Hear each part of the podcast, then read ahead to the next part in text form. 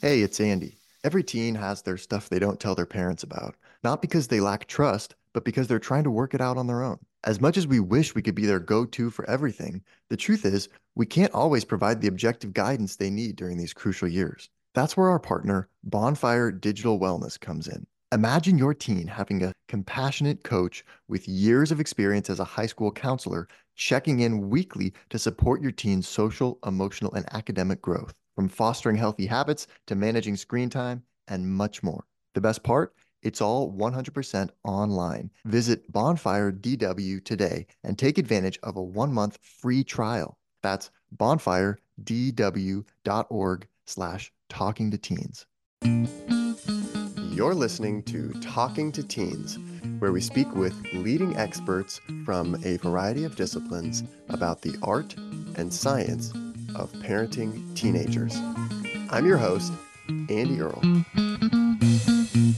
We're here today with Cai Graham talking about how to get teenagers to open up and to talk about their feelings of anxiety with us. Because one of the hardest things Cai says about helping teenagers deal with anxiety is just getting them to actually talk about it. A big problem is that they don't really even know or they can't put words on what they're feeling. Often they might feel shame or feel like they're not supposed to feel this way. Cai has some great frameworks and tactics for exactly what parents can do and say to get our teenagers to open up to us and feel comfortable talking about their feelings of anxiety so that we can help support them and help them through it. She is a parenting and teen coach, speaker, podcaster, and the author of this workbook, Fearless and Free a step by step blueprint to conquer anxiety. Really excited to have Cai on the show today to talk about all this and a whole lot more. Cai, welcome to the Talking to Teens podcast. Thank you so much for being here today. Thank you so much for the invite, Andy. I'm thrilled to be here. I think we got a great topic here talking about anxiety. And you have got this whole workbook, uh, Fearless and Free, which really walks teenagers through how to understand their anxiety better and develop strategies, both mental and physical, to deal with those feelings. Talk to me about this a little bit. Where did this come from? How did you put this all together? What inspired you to write this thing? It's my second book. My first one is called The Teen Toolbox, which is aimed towards sort parents who are trying to navigate those choppy waters of adolescence. And this one is much more designed towards young people who have anxiety issues. I've been in private practice for a while, and it was me sort of answering a lot of the things that I say on a day to day basis to my clients. How do you spot anxiety? How do I say the right things? What do I do? I just want this to stop. And so I just thought getting this book out there is a great way of brain dumping everything I know that will be helpful about anxiety. It is a workbook. It is designed for people to write in the margins. It's got checklists, it's got strategies, you name it. And it's easy to read. It's not one of these starting at chapter one and going through to the end. It's very much, uh, this is what I'm feeling today. Let's go and find out what Cai says about it. But to begin with, it addresses anxiety from both the parent's point of view and it guides the parents through the do's and don'ts and what you need to look out for, and also the kids, because parents have very different questions than the teens do and a different perspective as well. So it addresses anxiety from those two camps, and then it merges and it goes through and provides all the information. So, what are some of those things that parents often struggle with or don't really understand, or some of those questions that they might have around anxiety? The big one is that parents really want to get as much information as possible. And sometimes their teens are rather uncommunicative, which is their rite of passage when they're growing up. They're trying to get independence as, would you just leave me alone? But also, a lot of the time, it's just tell me what's wrong, tell me what's happening, and then I can help you. And the kids are going, I don't blimmin' know. I haven't a clue what's going on. And so it's how can you verbalize something when you don't know why it's happening? And one part of the brain's going, calm down, you'll be fine. And yeah, I know that, but I'm just having a hissy fit here. Too much is going on for the teens to say, I'll tell you what, mother, this is what I'm experiencing, because they don't know half the time. They don't know why it's happening. They wish it to go away. And anxiety's got a different idea. Anxiety is going, no, no, no, no, we're going to throw these curveballs at you for as long as we can. And so for parents, it's the right things to say and do, but also understanding it. I think the big thing for a lot of people, whether or not you're the parent or the, the, the teenager, is understanding what anxiety is all about. Because a lot of the kids I see, once they get that, they go, Oh, I'm not broken. Oh, I'm good to go. I'm fine. And so it's just busting some of the myths and allowing them to realize that, you know what, this is biology and you're not broken. Once we've lifted the lid a bit, we can look at this a, from a slightly different perspective. Yeah, and that feeling that I shouldn't be feeling this way also is probably part of the communication issues between parents and teenagers on this stuff. When you feel like something's wrong with you, you don't really want to talk about it or explore what's going on with somebody else. You want to keep that close to the chest. Yeah, you're quite right. Shame is a big thing, and just understanding that 95% of the population are going through this, and the other 5% have probably got their head in the sand because we all experience anxiety. For some of us, it doesn't phase us. Yeah, I'm feeling a bit wobbly today. That's fine. And others, it sends us into a tailspin. There's nothing to be ashamed of. It's anxiety's job to keep us safe and keep us alive. When we realize, oh, this is Mother Nature, this is biology, this is part of being human, because it's the shame and I mustn't be feeling this. Somewhere along the line, we've been led to believe that we need to be skipping through the tulips and everything's rosy. And anything beyond that is really bad. And that's not fair. There are words for our emotions for a reason. And whether or not it's sadness or embarrassment or fear or depression or betrayal, we've got words for this because the more we can name them and stand up to them, then the more they can actually not trouble us so much. When you face your fears, then they tend to dissolve and hide away. It's only when you try and run from them that they come after you. So the, the trick is to not call them good emotions or bad emotions. They can just be bigger or they're more prevalent at the time. And then it gets into why can't I be more chill? Why is this such a hard thing for me? All my friends or other kids in my school, they don't seem to be so worked up about everything. Why is it just so hard for me? I wish I wasn't like this and maybe something's wrong with me. Nah, everyone's going through it. Some are better at masking it than others. You talk about an equation in the book E plus R equals O. Okay, so we're doing some calculus in here, it seems like. What's. Yeah, E plus R equals O is saying you can't change someone else. You just have to change your approach to whatever's going on. You hear parents will say, oh, they make me so angry, or they're pushing my buttons. And the thing is, you could change your response to them or whatever's going on. And by changing your response, you get a different outcome. So E mm. is the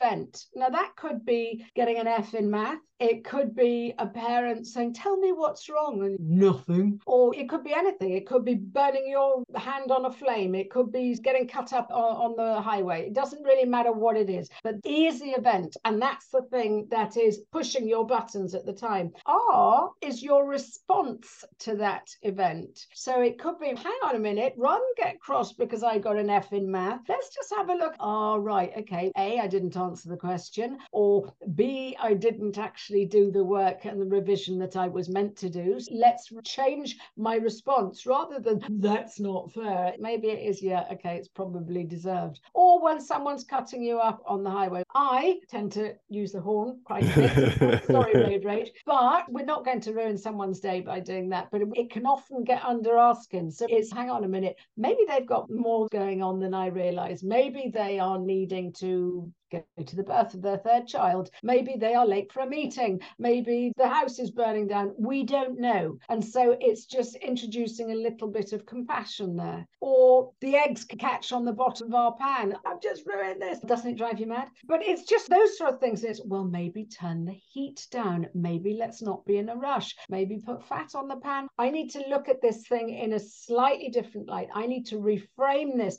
I need to respond differently. And again, when you are asking your darling child and you get a monosyllabic grunt or the eye roll, it's just hang on a minute, what's going on in their world? There might be something that I don't know about. And so it's just checking ourselves. And the E plus the R equals the O, which is the outcome. And so you change the outcome. It's not how, how anyone else reacts, it's how you react. You are in charge of that. So, from a parent's point of view, if you are getting the monosyllabics or the grunts or the eye rolls or the I hate yous, then just rather than try and retaliate, maybe just take a step back and just go, okay, what's going on here? Or even wiser, do I really need to pick this battle? And often, too, I feel like it stacks up throughout the day and we get this narrative in our head about oh, oh of course this would go wrong too and of course this would happen too and oh yeah this is going to happen too because it's just one of those days or this feels like everything yep. is just against me today and when something more substantial happens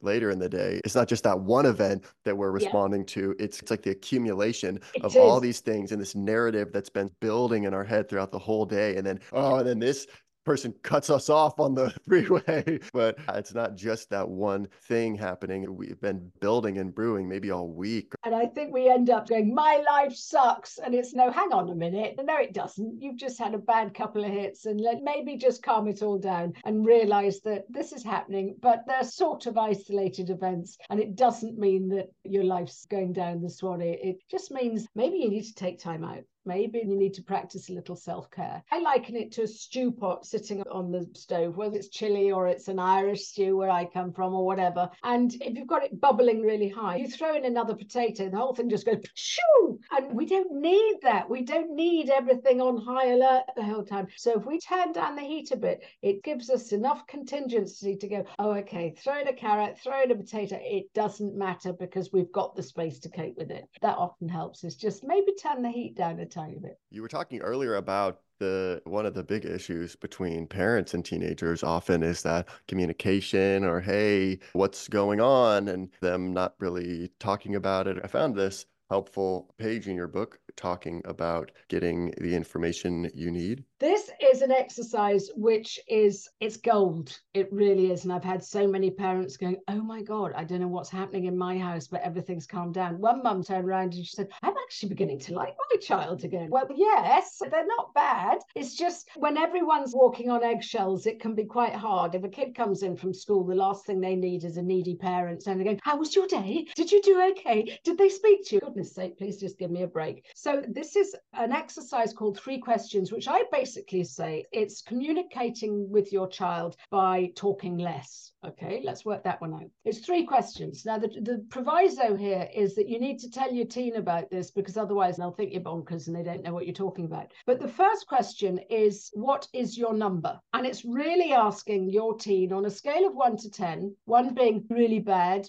possible dark thoughts, suicidal, to 10 being everything's rosy. I'm skipping through the tulips today. I do not need any support. I'm just having a lovely time. So between one and 10. And that's an easy one for kids. They don't actually have to impart terribly much information, but it's a benchmark for the parents to realize, oh, okay, yesterday was a four, today's a five. We're going in the right direction. Now, I do hasten to add, first of all, only use this exercise about once a day, because if you're using it on the hour, every hour, it's, oh, God, please, not again. Use it sparingly. And also remember, one child's seven could be the equivalent to someone else's four. So don't think, hang on a minute, Sophie was a seven seven and Jack's only a three. Each child is different. So the first question, what is your number? Easy answer. The second question is, what is your word? And that basically is saying, give me a word that is describing how today is going for you or how you're feeling. And crap doesn't cut it because it's not very describing. So we've got to have something more than that. The benefit of this is that the young person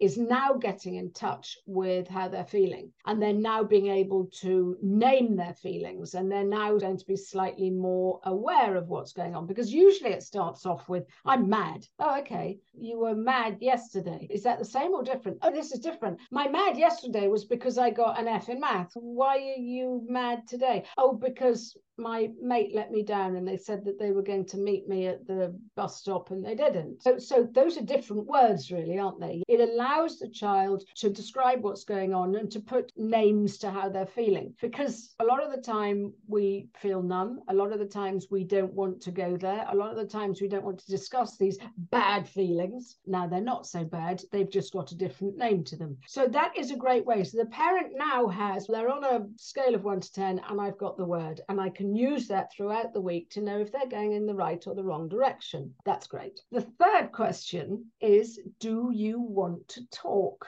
And 95% of the time, you're going to get no, no thanks. No, you're fine. No. And we have to abide by that. So you sit there and go, okay, that's fine. Here if you need me. And the great thing is, and this is what many parents are finding, is that this exercise is being used on a daily basis, that their kids aren't running up to their room and hiding so much. Why? Because when they come in from school, they know that they're not going to get the Spanish Inquisition. They know that it's safe to sit on the couch and watch a bit of TV, and mum or dad is not able to go, no, tell me how it all went. So they are able to sit at home in the snug, in the den, without getting a barrage of, how was your So that's absolutely fine. Now, there is that 5% of the time that your child might say, Yeah, okay. And what I implore parents to do is not jump on it immediately and go, Oh, I knew there was something wrong. Now tell me all about it. Who was mean to you? What happened? No, no, no. Just back off and go, Right, this is my opportunity to support my child. How do I do this in a not very needy and desperate way? So the first thing we say is, Is now a right time to talk, or do you want to wait? Or do you want to go for a drive? Or, okay, do you want to take the dog for a walk? Or will you come to me when you are ready?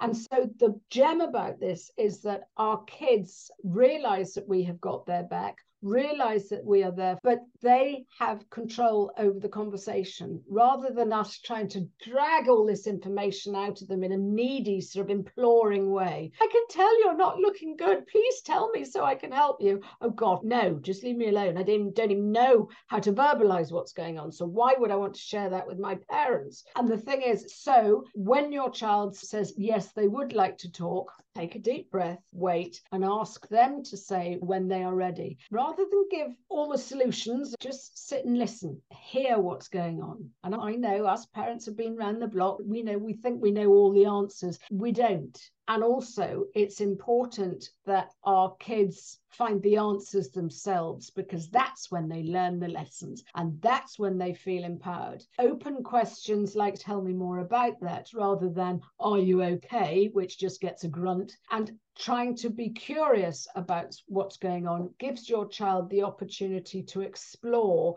rather than to have everything labeled and sorted in their head. Because you'll probably find the first time that they're speaking to you they might just be verbalizing it for the first time and they might just not be very good at getting their words out. So kindness and compassion and take things very slowly is the way that you will make better inroads with your child. One I heard recently that I like is what was the hardest part about that for you? Another one I really liked what Chris Voss told me was not to ask a question, but just to say, sounds like you've really been thinking about that a lot. As parents, we feel that we need to have all the answers we feel that it's our job to protect our child and to give them all the solutions so that life is easy. And yes, we want to support them. Yes, we want to help them navigate the lumps and bumps of life, but we can't smooth out all those wrinkles. It's not actually our job. We're doing our kids a disservice if we spoon feed them. So I think the thing is giving our kids the opportunity to explore and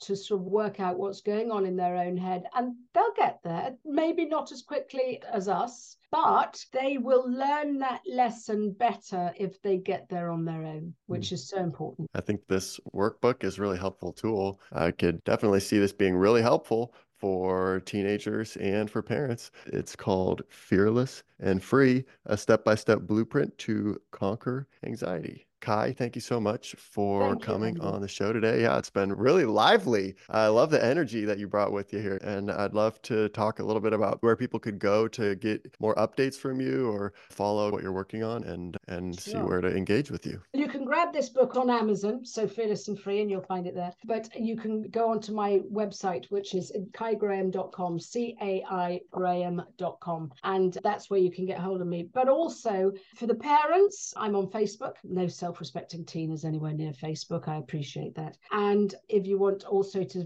find me, you can get me on Instagram as well.